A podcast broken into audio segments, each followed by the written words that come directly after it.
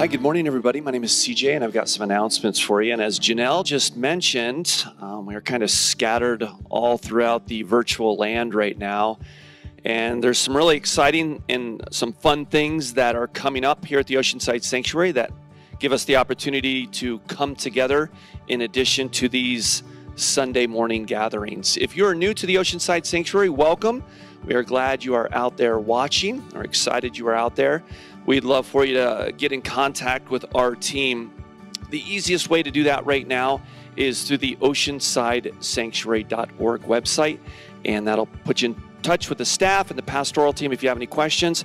Also, feel free to drop a comment in the feed below. Let us know where you're watching from this morning. And uh, we are excited. We're excited to get back in person here at the Oceanside Sanctuary, but we're thankful for this opportunity uh, here this morning to provide this service to everybody that's out there watching all over the world here today.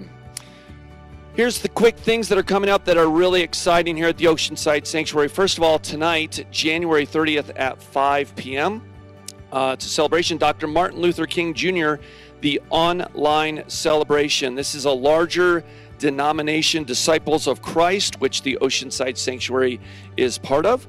Um, they will be celebrating the work of Dr. Martin Luther King Jr. with a special online event tonight, once again, right at 5 p.m. Um, this will include a presentation of the annual Disciple of the Year award. Hopefully, Jason will be a nominee for this uh, award. I'm excited about that.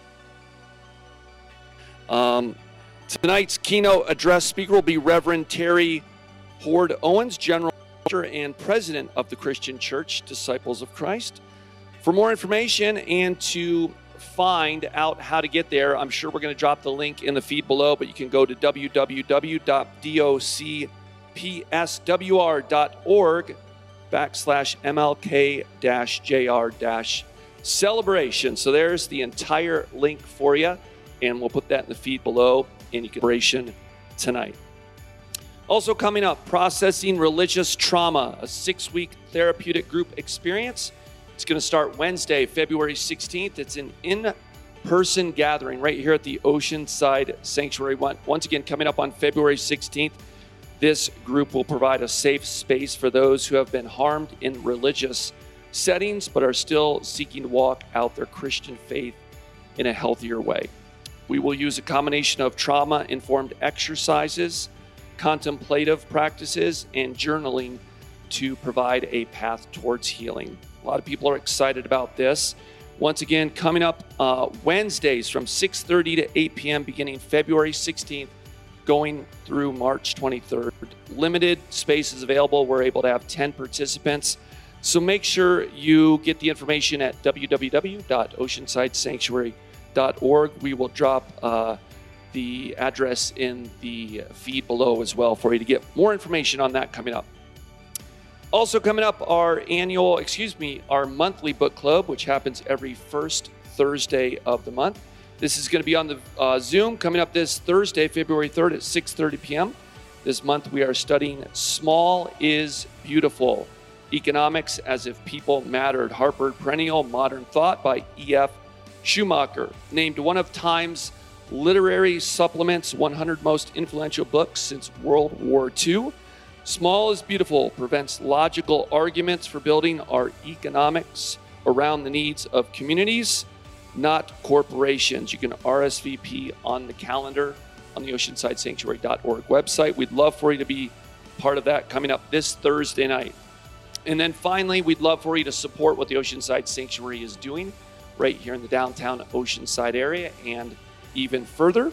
Um, the best way to do that right now while we are watching virtually is simply to go online to the oceansidesanctuary.org backslash give portion of the website and continue to support what is happening right here at the Oceanside Sanctuary.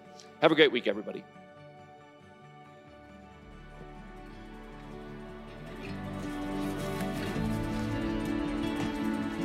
Well, good morning again, Oceanside Sanctuary. It's good to be back with you here on Sunday morning, even if it is just on YouTube and Facebook.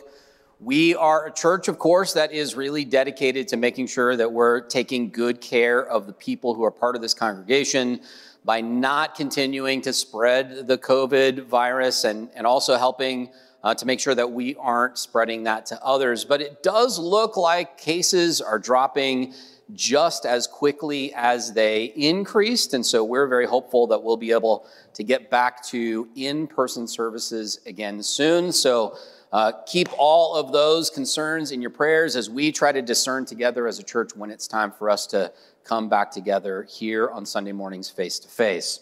We're going to wrap up the Proverbs portion of our wisdom series this morning. If you have been tuning in for the last several weeks, you know that we started a, a long series on wisdom. And we're going to be dedicating that series to studying three books in the Hebrew Bible. The first is Proverbs, then Job, and then Ecclesiastes. These three books really make up the core of ancient Hebrew wisdom tradition. And the three books that we're studying really offer us very different perspectives on what wisdom is. And so today, we're going to wrap up the Proverbs portion of that. We dedicated the whole month of January to studying Proverbs. And today I'm going to just share with you a couple of things that I've noticed as we have been reading through the book of Proverbs. Also, just by way of maybe sneaking in another announcement, for January, February, and March, we began our call and response scripture study that happens once a month. And so we started that again last Thursday night. We do this once a month for three months in a row. We come together as a church and we talk about what we're studying as a church. And so it's not too late for you next month to jump in as we dive into the book of Job. But before we wrap up the book of Proverbs here today, I just want to invite you to join with me in a word of prayer as we center our hearts and our minds before we read these passages together. Would you pray with me? God, we thank you for this morning. We thank you for the opportunity for us to gather and connect with each other, even online on YouTube and Facebook. We thank you that we have this amazing ability to stay connected to each other, even in the midst of a global pandemic. I'm thankful, God, for the words that are provided to us in these ancient poems of wisdom. We pray that today, as we wrap up our study of Proverbs, that you would open our hearts and minds to a fresh perspective, and that those of us who are in need of more wisdom in our lives would be uh, really captivated by the words that are depicted here. I pray that you would teach us as a church as we continue to move forward to be of wisdom, a community of people who are really dedicated to realizing what is good and right and true, not just for ourselves, but for our community here and in coastal North County. I pray that you would give us all fresh ears to hear what you have to say through these passages. We pray all this in Jesus' name. Amen. Well, so today I want to wrap up Proverbs by just pointing you to Proverbs chapter 24, just two verses in Proverbs chapter 24, verses 13 and 14. One of the things I love about the book of Proverbs, and I know I go on about this a bit too much, is that it really is a collection of poems. And one of the things that I really enjoy about the book of Proverbs is that it is uh, at the beginning of the book in the first several chapters, and here at the end of the book, it has these sort of extended poems that paint these really beautiful pictures of what God's wisdom looks like. And in between about chapter 10 and chapter 24, from chapter uh, 10 all the way through 23, it's all this sort of collection of one or two line poems that can seem sort of random, but it's sort of like this uh, rapid fire delivery of a wide variety of wisdom sayings. But here at the end of Proverbs, it returns to these slightly longer form poems. And in one of these poems, I think there is a, a kind of a beautiful summary of what the whole collection of Proverbs is really all about. So I want to read that to you today, share, share with you what I'm noticing about it, and then invite you to share your thoughts in the comments as well. Proverbs chapter 24, verses 13 and 14 says this It says, My child, eat honey, for it is good, and the drippings of the honeycomb are sweet to your taste. Verse 14, know that wisdom is such to your soul. If you find it, you will find a future, and your hope will not be cut off. Just two verses here in the middle of chapter 24, one very short, compact poem that utilizes what I think is really beautiful imagery to summarize what really the entire collection of Proverbs is all about. I want to point out a couple of things that I notice in this very short poem that I think summarizes what we've been learning all month. If you look at verse 14, you'll see what I think is the essence of the entire book of Proverbs. It says, Know that wisdom is such. In other words, wisdom is like what it described in the previous passage the drippings of the honeycomb. Know that wisdom is such to your soul. And here's the key passage for me. If you find it, that is, if you find wisdom, you will find a future, and your hope will not be cut off. That's it right there. I, I, think that is essentially what Proverbs is all about. It's about finding a future. Now, first thing that I think we learn from the book of Proverbs is that wisdom is future oriented. Wisdom is more than just knowledge in the sense of gathering information or becoming like repositories of details about facts or figures or the way that things work. Rather, wisdom is something a bit higher than that kind of knowledge. Wisdom is the ability to see long term patterns in how life works so that we can accurately find ourselves in a future that is good for us. If you find it, you will find a future and your hope will not be cut off. Over and over again in this collection of, of one and two line poems, we see this depiction, this sort of contrast between the wise person and the fool. And the fool is the person who is focused on here and now, the person who is focused on the moment, the person who is tempted by desire or cravings or some form of pleasure that they can engage in right now but later, because they've done that, their lives are destroyed. Whereas wisdom is depicted as the person who is willing to pay a price now, a person who's willing to work now, a person who's willing to discipline themselves now, a person who is willing to suffer a little bit of discomfort now, because in the future it yields dividends, it yields good fruit in their lives, it yields profit. In other words, a little bit of suffering now leads you to a life that is better in the future. Wisdom is all about having a hope for a good future in our lives. And that, I think, is what distinguishes foolishness from wisdom in the book of Proverbs. It's essentially just all about self discipline. The second thing that we learn, I think, from this passage is not just that wisdom is about finding a future that we can look forward to that is good, but we also learn that wisdom is learned, this ability to discern what lies ahead of us in the future. That that, that discernment, that ability, that wisdom is learned in community. Now, Proverbs, I think, could be rightly misunderstood as depicting wisdom as something that you entirely possess individually. It's a sort of personal characteristic or attribute that makes you more virtuous. I think it's a, a common pitfall that when we read these ancient proverbs, we come away from it thinking that the ancient Hebrew uh, sages and wise people essentially taught this idea that we all need to pull ourselves up by our bootstraps. But I don't think that's what Proverbs teaches at all. In verse 13, it says, My child, eat honey, for it is good, and the drippings of the honeycomb are sweet to your taste.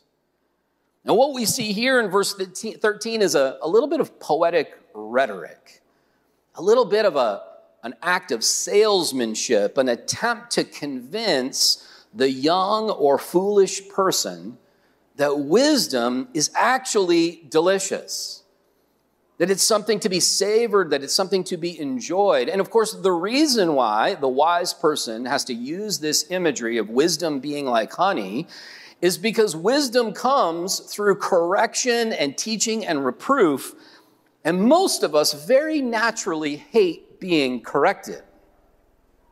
In fact, we despise it. When we are immature, we hate it when others point out our faults, when others point out our mistakes. But wisdom, one hallmark of wisdom, in fact, is that we learn to love being corrected. We learn to love being disciplined. We see this again and again in Proverbs. The best example, I think, is Proverbs 12 1 that says, Whoever loves discipline loves knowledge. And so we learn then that wisdom, although it might seem like a personal attribute, wisdom is actually something that we learn in community. We learn through Proverbs that in order to be a person who has a hope for a good future, in order to learn how those patterns in life, that we have to surround ourselves with people who are wise. We have to learn from them, that we have to attend to their advice, that when they correct us and tell us that we're wrong, we become people who are eager to be corrected and people who are eager to be put back on the right path. Whereas those who are foolish surround themselves over and over again, it's depicted in Proverbs, fools sur- surround themselves with other fools. And so the truth here is that both wisdom and foolishness are learned in community. And whether we become wise or foolish is largely a function of who we choose to be in community with. Who are we learning from? Are they people who genuinely know how to live good lives or not. This reminds me, of course, when I was a kid, my mother and father, probably like a lot of your parents, constantly insisted that I eat things that I didn't want to eat. Usually, those things on my plate were green. And of course, I'm a child of the 70s, which means that any green food on my plate, whether it was Brussels sprouts or lima beans or green beans, typically came out of a can. These were not fresh vegetables. Instead, we were eating slimy Brussels sprouts that came out of a can and had been like heated up in a pot on a stove. And there was literally nothing worse that I could put into my mouth than those disgusting Brussels sprouts. I remember as a kid shoving as many of them into my mouth as I could at one time as quickly as possible, and then guzzling the biggest glass of milk I could just to get it over with. I, I'm still traumatized to this day from having to eat Brussels sprouts as a child. I remember at some point, I must have been in my 30s, and Janelle said she wanted to make Brussels sprouts one night for us for dinner. And I said, No, God, no, not Brussels sprouts. I hate Brussels sprouts. And she said, You haven't had good Brussels sprouts. And so she went to the store and she bought fresh Brussels sprouts and she cut them at half and, and she put them in a cast iron skillet that was hot and she poured oil in there and some salt and some pepper, and then she scalded them in a pan, and then she drizzled some balsamic vinegar, vinegar on them, and she put them on my plate, and I gagged and I protested. I reverted to my 10 year old self until she made me taste them. And they were amazing. I suddenly realized in my 30s, I liked Brussels sprouts. Because, of course, some of the very best things in life are an acquired taste. Whether it's Brussels sprouts or green beans or wine or an IPA or anything else in life, the very best things in life are usually things that we dislike as children. But when we grow and we become more mature, our tastes expand, we become more open to new ideas and experiences. And we discover that the things we hated as children are, are to be cherished as delicacies when we grow older. Wisdom, I think, is an acquired taste. When we're little, when we're young, and we're corrected, we're told that we're wrong, we hate it, we despise it, it's painful to be told that we're wrong. But if we grow up, if we mature, if we acquire a love for what is true, then we learn to love being corrected. We learn to love being directed in the right way by those who we see have demonstrated a life of goodness before us. And so, wisdom then is something that we learn in community that seems difficult at first because it's painful in the short run, but we learn to love it because it teaches us how to live lives that are genuinely good. And that's the last thing that I learn from the book of Proverbs that's not explicitly found in this poem, verses 13 and 14, but I do think that it is implied. And so back to verse 14, when this poem says, Know that wisdom is like honey for your soul, and if you find it, you'll find a future. I think there is an implication here that the goodness that we enter into in the future is not just a goodness that's good for me. It doesn't just line my pockets with profit or deliver me into a life of ease and comfort. Instead, it's a life that is good for all of us. In other words, wisdom in the ancient Hebrew tradition is not just pragmatic, it's not just about you getting what you want in life. Wisdom instead is deeply devoted to genuine goodness. I love Proverbs chapter 14, verse 1. Excuse me, Proverbs chapter 14, verse 31 says this Those who oppress the poor insult their maker, but those who are kind to the needy honor him.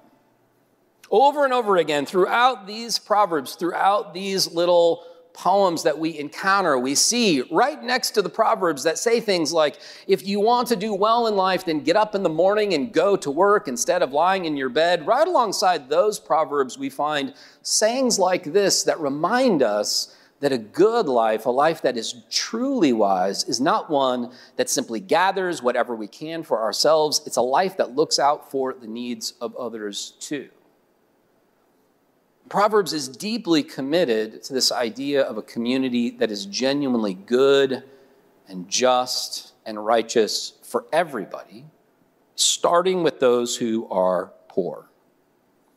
We find this in other passages that tell us that to be a wise person means that you have true scales for measuring, referring to, of course, the way that we do business. Are we doing business honestly with each other? Or are we cheating those that we do business with? In other passages, we see that those who are genuinely wise always testify honestly. They don't give false witness because to testify falsely is to divide and break and destroy relationships. Again, ancient Hebrew wisdom is, is devoted not just to what is good for me, but what is good for all of us. And so, in this way, I think we learn that this wisdom that is being taught to us is, is genuinely devoted to what is good and right and true in life. I, I find this very helpful. And as I read through these passages uh, over and over again, I'm constantly confronted with these three questions, and I, and I want to offer these questions to you. The first question is what are you hoping for?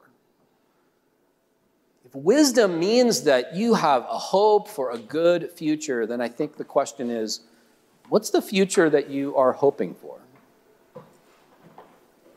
What future do you hope for in your relationships with your family, with your spouse, with your partner? What future are you hoping for for your neighborhood? What brokenness do you see in your neighborhood or your school or your workplace or your city that you desperately desire to be better, to be fixed, to be repaired? That's a question that I think should drive every follower of Christ who genuinely desires wisdom. What future are we hoping for? And then I think the second question that I ask myself is is what I hope for good and right and true. Because I don't know about you, but I have a lot of desires. I have a lot of wants. I have a lot of wants that I sometimes confuse with needs. Like you, I live in a highly consumer oriented capitalistic society, and we are all, as such, deeply prone to desiring things that are not genuinely good, either for ourselves or for others. Is what you hope for genuinely good and right and true? If it's not, if you honestly answer that question and you look at what it is that you are hoping for, what you're desiring for, and if it doesn't look genuinely good and right and true, then I think you go back to question number one. And you ask God to give you a hope for what is genuinely good and right and true. But once you do have hopes in mind, once you do have a vision in mind, for a future that's better for all of us, then I think the last question is who can you learn this from? Who can teach you what it looks like every day to move towards that kind of better future for all of us? And I think it's helpful to be specific in your answer.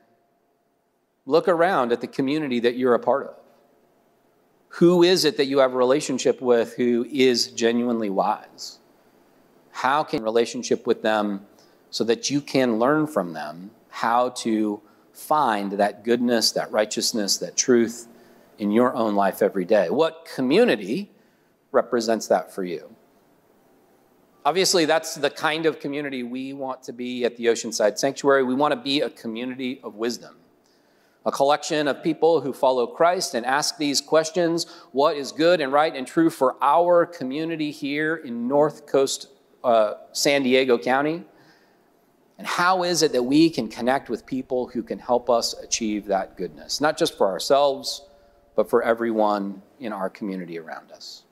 I want to encourage you just to ask those questions of yourself this week. Take some time to be alone and sit down and prayerfully ask those three questions and see what kinds of answers arise in your heart.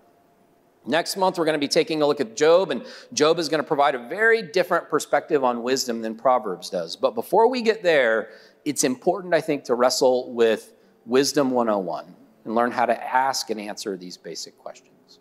Would you pray with me? God, we thank you again for today and for this opportunity for us to gather and connect and to read these words that uh, stir up our hearts and our imagination, uh, that sometimes can challenge us in ways that are uncomfortable, but promise a, a hope and a vision for something better in the future. We ask that you would give us the desire, God, the taste for wisdom that would lead us to pursue you in our lives each and every day and learn how to do the things that might be difficult in the moment, but yield good fruit for ourselves and others down the road. We pray all this in Jesus' name. Amen.